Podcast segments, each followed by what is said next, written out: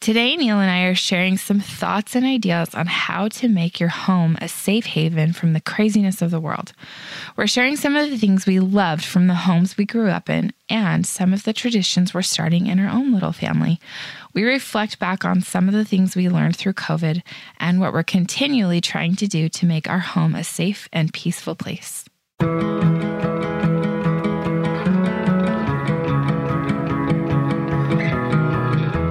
Hello. All right. Welcome to Mintero Messages. it's great to be with you tonight. Great to be with you. Uh, Neil's going to kind of lead this one tonight. It was his idea and I loved it. So Take it Let's away. go. Yeah. Say in the in the business. sure.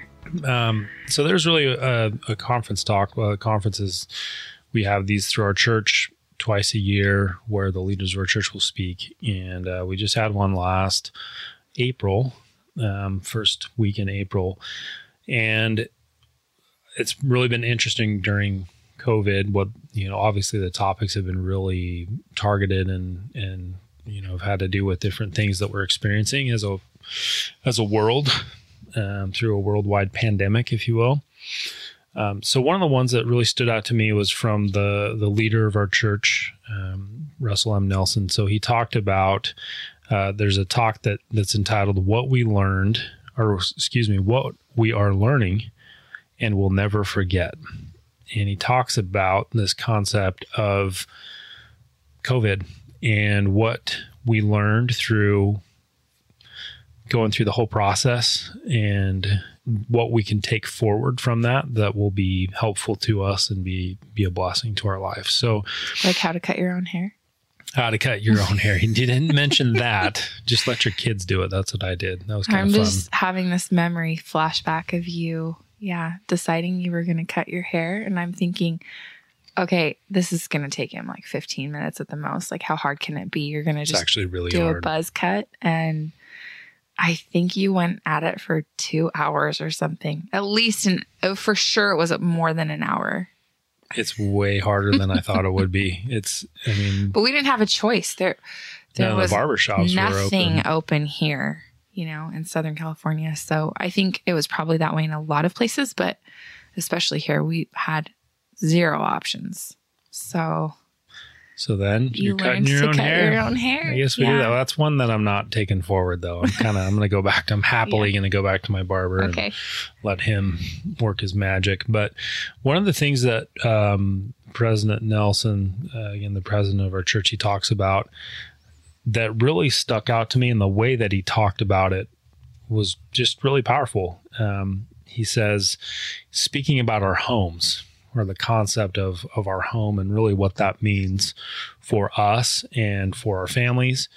Um, he says, often when the Lord warns us about the perils of the last days, he counsels us. He counsels thus Stand ye in holy places and be not moved.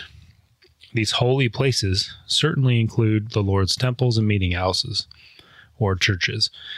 But as our ability to gather in these places has been restricted in varying degrees, we have learned that one of the holiest places on earth is the home. Yes, even your home. So it's pretty powerful when you think of your home being a holy place. And I think you approach everything about your home in a different way when you think of it as a holy place. So, um, I don't know. That was something that was powerful to me of, of thinking about what we do in the home and what makes that special or makes it a holy place. I mean, I don't know. What are some of the things that we do? Or you, if, yeah, what well, do we do? yeah, the first thing that comes to my mind is having home church this past year. I, that's something we had never, I can't remember a time that we've done that before Yeah. COVID. Can I. And it was kind of a special thing to do with our kids, especially now they'll refer to our living room as, oh, the room where we had home church, which is really sweet. Um, because before that, I don't know that they had any other association. It's one of those rooms that I'm kind of like, that is a worthless room. it, has, it houses our piano, but otherwise, we have a formal living room that just doesn't get used a whole lot. But when everything shut down and we decided um, or when we were instructed to have home church until we were able to meet again as a congregation, I just said to Neil, let's do it in a room where it feels kind of different. Instead of doing it in our family room where our kids are used to like laying all over the couches and watching TV and having popcorn on a Friday afternoon, I said, let's do it in the living room just so it feels kind of different. And I think that was, that's the first thing that I can think of when you're asking me, you know, what feels, what was your question? What feels sacred about our home? Or, yeah yeah, that I, I think I'll remember that forever. Just what that felt like having our kids. It took them a minute to get used to it, but they really got into a groove of being really, you know, folding their arms and being reverent and and singing a hymn together and saying a prayer and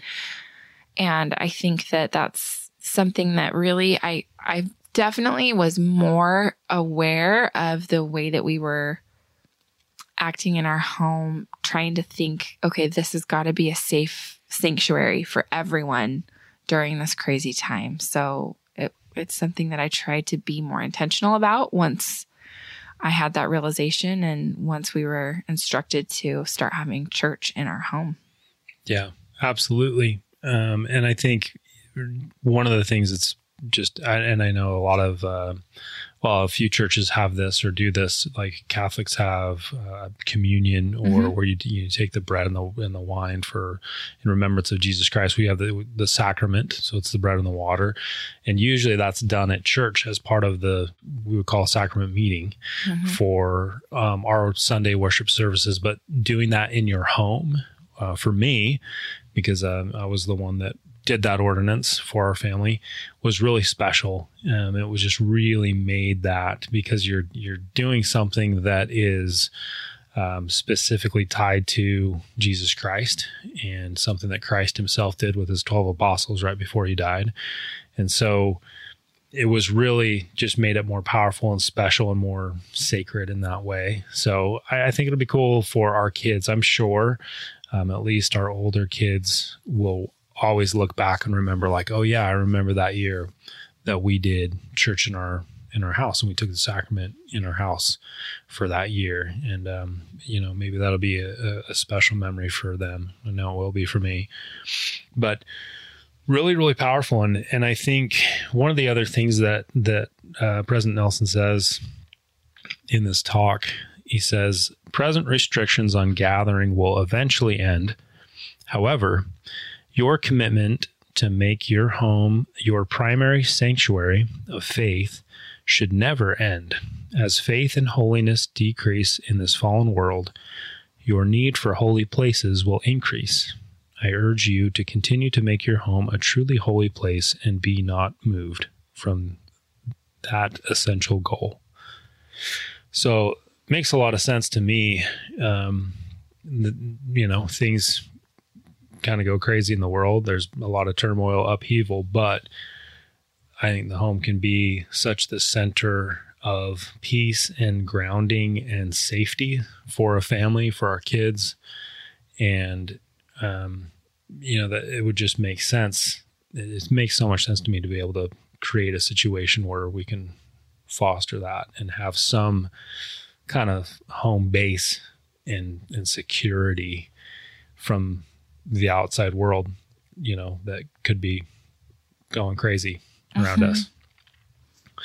So really, really, um, I don't know, really, really powerful. But what are some of the things that I mean? What else have has made that special for you? Yeah, I just think as I've tried to think about how I'm decorating our home and how I'm what we're putting on the walls or what we're surrounding ourselves and our kids with, that's something that I've thought a lot about wanting to have things that feel peaceful, that feel uplifting, that feel like they draw the spirit in. And I think of the temple being kind of that ultimate, for me, the ultimate place where I walk in and I immediately feel peace and I immediately feel like I'm at home.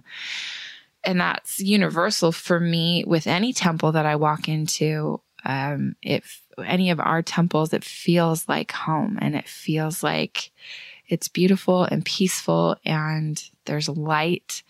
And so I tried to, you know, look for things that would bring that in to our home as far as paintings or artwork. Um, and, and that was just something that I think it does make a difference, like your surroundings and what you are looking at and what you're surrounding yourself with all of the time. I don't know. So I know that also another thing that I've heard people talk about is pictures that that helps kind of make kids feel secure and solidifies memories for them and makes them feel like they belong and they are part of something. So that's another thing that I've tried to do is put pictures up and I need to be better about that in this digital world. It's easy to just keep them all on your phone or your computer and never print them out. But that's one thing that I think has made a difference that I've really tried to put in our home to make our kids feel like they're secure and they belong and they know that this is their safe place. So that's another thing I've kind of thought about as far as home. Yeah, I remember growing up, my parents had a picture. It was at the top of our stairs, and it was a picture of Christ. Um, and and it was it was more of a subtle one. It wasn't like one of those ones that was really like a close up of his you know his face or his head or anything. It was just kind of a more of a subtle picture. But I remembered I'd always anytime I'd run upstairs, I'd see that picture, and I think it just was a just a constant subtle reminder for me, and and then even just kind of a had a grounding effect where I just felt kind of more spiritually connected seeing that. Um, and so I know for us, as you've gotten grabbed, you know, had a few pictures of Christ, and we put a few up that have been really cool. Um, I think just having those, it just changes the feel in your house for yeah. sure. And most recently, the Reflections of Christ photo that I mean, we just had Mark Mabry on the podcast, but his that uh, walking on water photo, I feel like every time I walk through our front door and I see that now, it's just really peaceful and calming to me to see that. And so I think that, you know, that's one thing you can do to bring a good feeling and peace into your home is put things there that that ground you and that make you feel a certain way. And I think about growing up, since you brought up something growing up, I feel like when I look back at memories of my home and where I grew up, there were things that probably my parents didn't intentionally place there, but they just became part of the memory of our home, like the big tree out in the front yard that like I had my first kiss under that tree.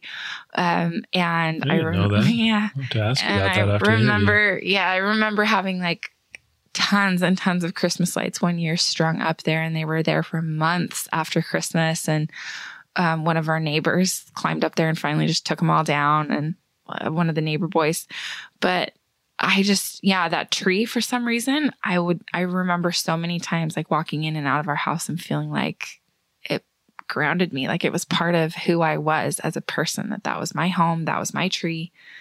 Probably kind of silly, but I think little pieces of nature can really also contribute to a home. I don't know. That's something I never would have like planned to say, but as I think back, I'm like, yeah, that tree really, they better never cut that tree down because I love it. Um, but also, food was such a huge part of growing up my memories and and smells of certain foods of cookies baking and having like rolls or homemade bread with Sunday dinner and having those Sunday dinners. That's why it's such a big deal to me to have the Sunday dinner and sit at the table and have a discussion and that was something that was a huge tradition and part of the way I grew up. And I want to give that to our kids too, because it made me feel safe and like I belonged to something that really was important to me beyond um, just religion and faith. And, and that's something that I think, you know, if whatever faith base you are and whatever belief system you subscribe to, that that there are things about f- food and family and tradition that ground people and that make people really feel secure and like they're part of something. And and my parents did such a great job of creating really beautiful and lasting memories that just stuck with me that I've that I have such good feelings about that I'm trying to recreate some of that with my kids too, you know, because they did they were such a big deal to me and they made such a difference in feeling like ownership in being, you know, a foster and growing up that way. So, yeah, I think about a lot of those things. And some of it's funny too, if I think back and at the home that I grew up in. Like I, I, I joke that I grew up in the Harry Potter room because my bedroom was downstairs and it was underneath the stairs and it was the smallest room in the house. It was not actually a closet, but it like anytime someone would walk down the stairs, they would the stairs would squeak and I my room was right next to the heating and air conditioning units. So in the summer, I would wear like winter pajamas. And then in the winter, I would wear like summer pajamas or like one light blanket because my room was either freezing or hot, depending on whether everyone else was running the heat or the air conditioning. And these are just funny memories, but, but they're mine and they're my home and they're, you know, things that I, even though they're funny and quirky, like I think so fondly back to those things because they're, they are such a part of who I am, you know? So I've totally gone off on a tangent. No, I that's probably actually didn't a- answer your question. No, it's a perfect answer. I think it's great because it comes back to that grounding effect, I think, in establishing that familiarity. And then, I don't know, there's something, even when I go back to my parents' house now, I still feel it's like very grounding for me to be there and just to feel kind of the memories and it just it just feels good. Um, Mhm. and i think you have that association. So it can just be so powerful in establishing that. And i think you know what makes it special is is what happens there. And i and i think one of the things that's really important um and that that we try to do and that leaders of our church will encourage us to do is is you know certain take spiritual actions consistently each day. So one of the things that i think um you know we grew up i think in both of our households was was prayer. You know, like Mhm. prayer at mealtime prayer as a family before you know at bedtime or in the morning. Um, and i think that's something that i grew up with and grew up doing. And it just really i don't know it just changes the feel and and solidifies kind of a unity spiritually speaking um, within the family and uh, you know just is super powerful Yeah, family I prayer mean- was huge for us too. Definitely. I remember a lot of really powerful family prayers and then a lot of just really run of the mill basic family prayers too. and you're you're saying the prayer and you're like all right get through it so we can get to food I don't think that we quite had the same dynamic that, a you did when it comes to our that. family 'cause was six boys Neil It's still prays like that sometimes, and I kind of look at him after, like, wait, what was that? Um, yeah, they definitely know how to get it done fast in his family.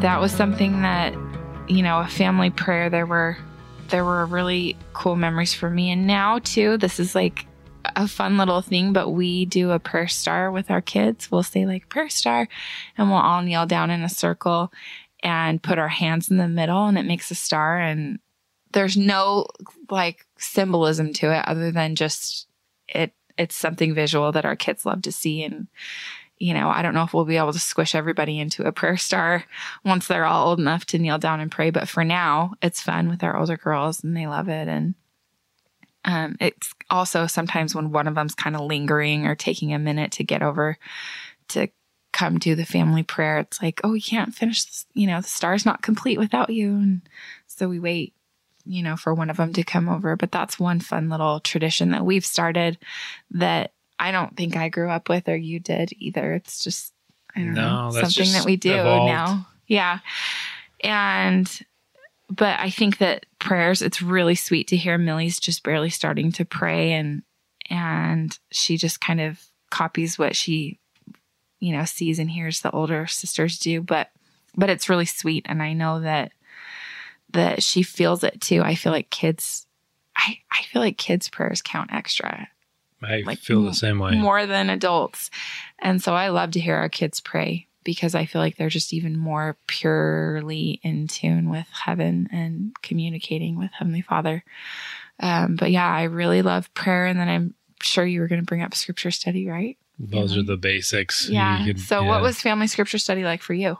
Um, it just varied. I mean, different times, yeah, we I, we would go through Um, I just I remember reading the Book of Mormon together as a family at different Mhm. times, and you know, I, I think yeah, looking back, it's when you're younger, you and it's you know it's scripture. It reads very differently. It's hard to understand when you're younger. It's kind of like you're just dry. You can't really get into it. It's hard, but I think that family togetherness like it really was powerful and and I don't even think I realized just how powerful it was once when I was a kid you just don't kind of really respect how amazing it actually is but um that's something that we did as a family and you know it's really really cool Yeah, Yeah. we we did that too at different times. Sometimes we did it at night. Sometimes we switched and we were doing it early in the morning.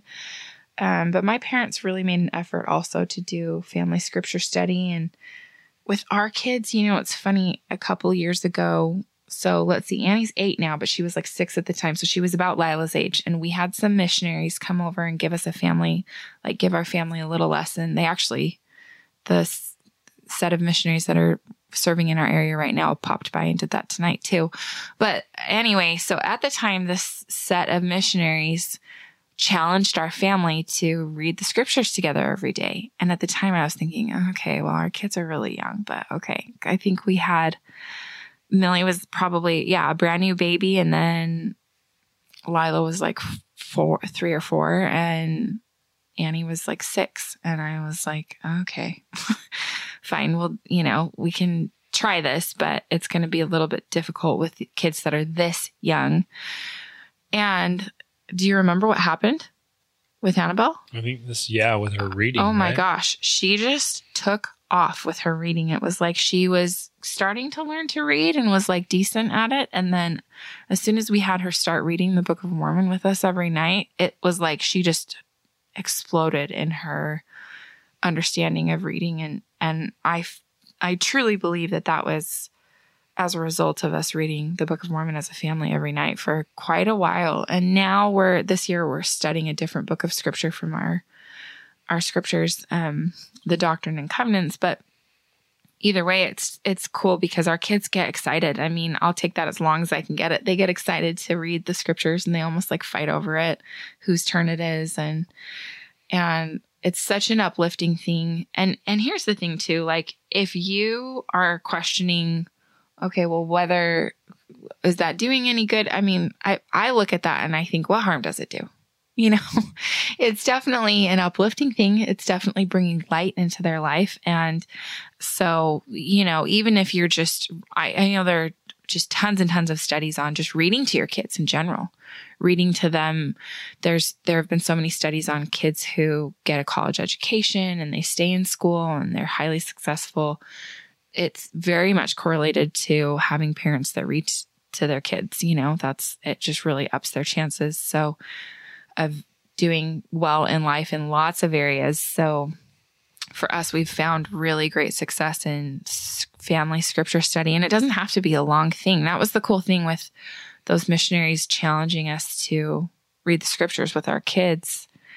Like I said at first, I was kind of rolling my eyes, like, okay, they're so little, they're not going to get anything out of this. But not only did I did I feel like it brought not only do I feel like it brought a different spirit into our home, which I totally do feel like it cut down on contention with our kids and made our home more peaceful, but it gave Annabelle an accelerated skill of reading. And I'm super grateful for that. And we've tried our best to really keep up with that for the last couple of years. And I think it's been a huge blessing to our entire family.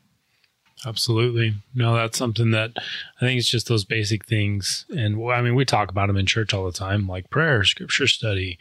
Um, you know, those are like the two main things. But I think that, you know, as you do those, I don't know, as we've done them, um, those are just the simple, they're just really small and simple things, but they make it a, like a huge difference. And I always feel way different after them. I mean, one thing that I think was really cool for, growing up and that that a lot of uh, the leaders in our church focused on was the idea of this like family home evening or once a week you have kind of a a day that sh- or a night that you're just with your family and you kind of have maybe like a little spiritual lesson and then a game or activity um, and, and spend time specifically as a family and I, I just remember you know that was like a good positive grounding experience as well you know having set aside time. So it's just cool. I think that just the concept of of consistent set aside time as a family in your home um, that's something that was really i don't know really powerful really grounding For, For fam- me- you're talking about family home evening. yeah. Mhm. hmm and i'm sure for you one of the things i love my father-in-law um, Corinne's dad has this gospel this uh, gospel discussion for with his family every family dinner. So you know we'll have a big family dinner, and then he gives kind of a gospel lesson or discussion. That's something that you grew up with, right? Yeah, well, gospel the gospel discussion was a separate thing from family home evening, and I remember definitely having teenage years where I would totally have an attitude about family home evening, like, oh, okay, here we go.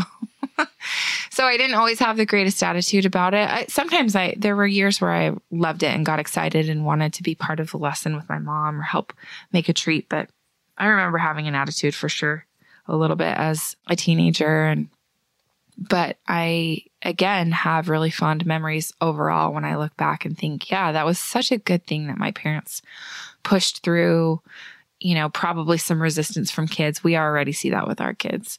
Um, and they just made it happen because they could see the potential for good that that would have, you know, the impact that it could have on all of us. And I feel like it's really difficult with our kids to get them to sit down and listen to a lesson but i do feel like they get something out of it and it it impacts them and it rubs off of them in the same way that if we let our kids sit and watch something where there's a bunch of fighting you know a movie or a show or whatever it doesn't take too long before they're acting out the scenes that they saw and they're fighting and they're you know picking up whatever they can and pretending to sword fight or you know those like that is impacting them. And and I feel like when we take the time even if it's wild and even if people are arguing or someone's crying or someone's throwing a tantrum or someone's taking off all their clothes and streaking through the house. That would be Millie right That would be now one of our um our 2-year-old children. um it's worth it you know and I feel like it does bring a really like a good happy spirit into our home overall and it's worth it to make that effort. And our kids i a lot of times i feel like they're not listening to anything that we're saying but then their sunday school teachers will come back to me sometimes and say i can tell you're doing this in your home because your kids know the answers to these questions when i ask them and i can tell that you're studying these lessons with them at home. So it i think sometimes we feel like as parents this is in one ear and out the other or they weren't even paying attention but they are. They're even if it's just kind of partially rubbing off on them it is. it is having an impact. Yeah. Well, and I thought about our youngest little Millie. She's just barely, you know, going to be three. she'll be three in july yeah. And you know we're in she does this thing where she'll start praying when she hears somebody else saying a prayer. Um, and I'm like, whoa, I didn't even like, we haven't really even worked with her on how to pray yet because she's just so young, but she's picking up on it. So we were in church and we were out kind of in the hall and we were late and, uh, you know, the person, she could hear someone giving a prayer in the background. And so she started praying and she mentioned someone's name who we'd been praying for and I just was, and I think everyone around us heard it because our, you know, our whole congregation had been praying for this person, and and it was just really like special. It was like a really powerful moment. Like, wow, like she was legitimately p- praying for him, but also that she picked up on it and was sensitive enough to know, like that's like in my prayer, I pray for this person. And that's so, was sweet really, i really missed cool. that because i was playing the organ today Yeah, yeah. It was So- it was a couple weeks ago, but it was pretty. It was kind of a cool moment. Um, but yeah, just one last thing I wanted to share.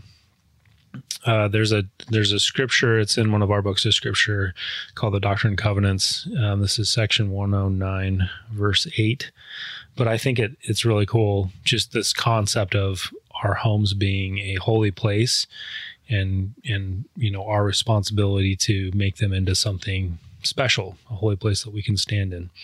Um, it says, Organize yourselves, prepare every needful thing, and establish a house, even a house of prayer, a house of fasting, a house of faith, a house of learning, a house of glory, a house of order, a house of God. That your incomings may be in the name of the Lord, that your outgoings may be in the name of the Lord, that all your salutations may be in the name of the Lord, with uplifted hands under the Most High. It's actually eight and nine, but just kind of a cool thought to to sum things up.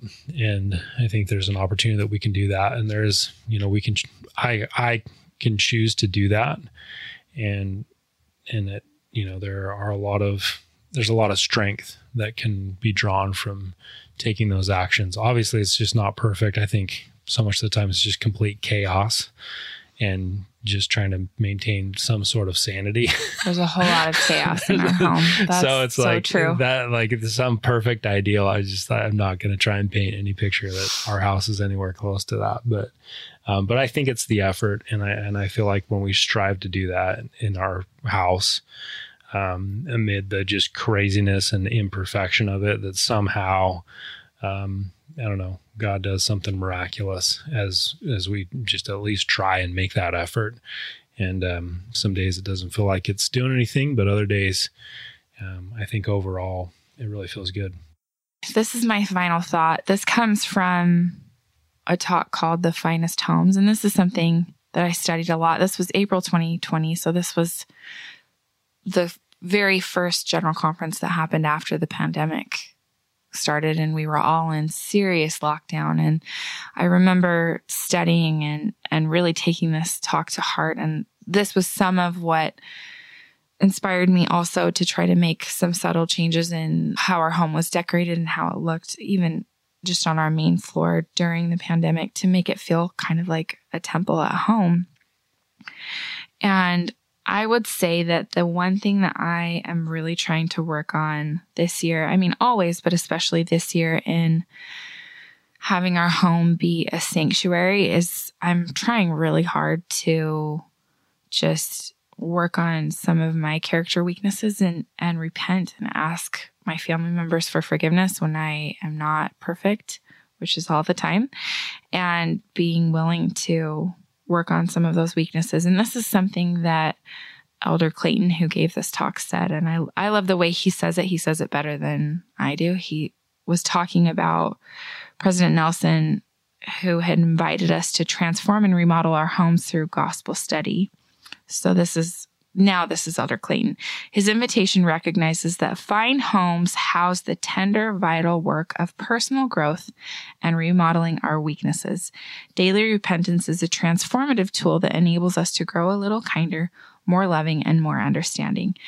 And I think we've talked about a lot of really great traditions and and little things that have made our home feel grounding and peaceful and unified and a lot of things that we think back on fondly from our homes growing up and things that we're trying to do.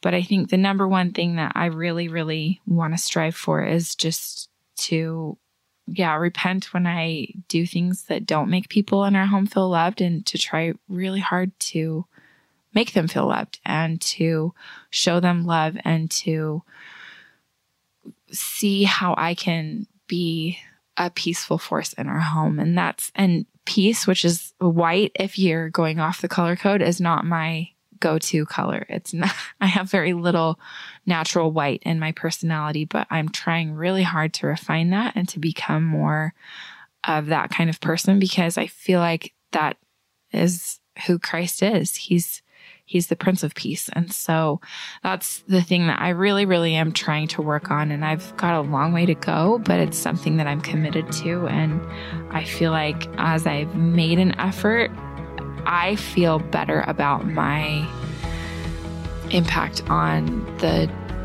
the tone of our home. So that's my final kind of I don't know vulnerable thing about our home and where we're at and what I'm trying to do and I feel like it does make a difference. So, whatever that is in your home, if there's something that you recognize as far as the tone or the spirit or the vibe there, if there's something you can do, you know, do it. Don't be afraid to try to look at where you can improve personally and where you can overcome a character weakness and and make an effort because it's never too late to do that to bring peace or happiness or whatever whatever that is that you know you can personally work on into your home and make it a better place. Absolutely. Thanks for being with us. We'll catch you next time. Thanks so much for listening to Mint Arrow Messages. Make sure you follow us on Instagram at Mint Arrow subscribe to our Apple Podcasts, and rate and review us if you like us. And to get show notes, go to mintarrow.com slash podcast. And you can even sign up to get show notes emailed right to your inbox, and we'll email you every time there's a new episode.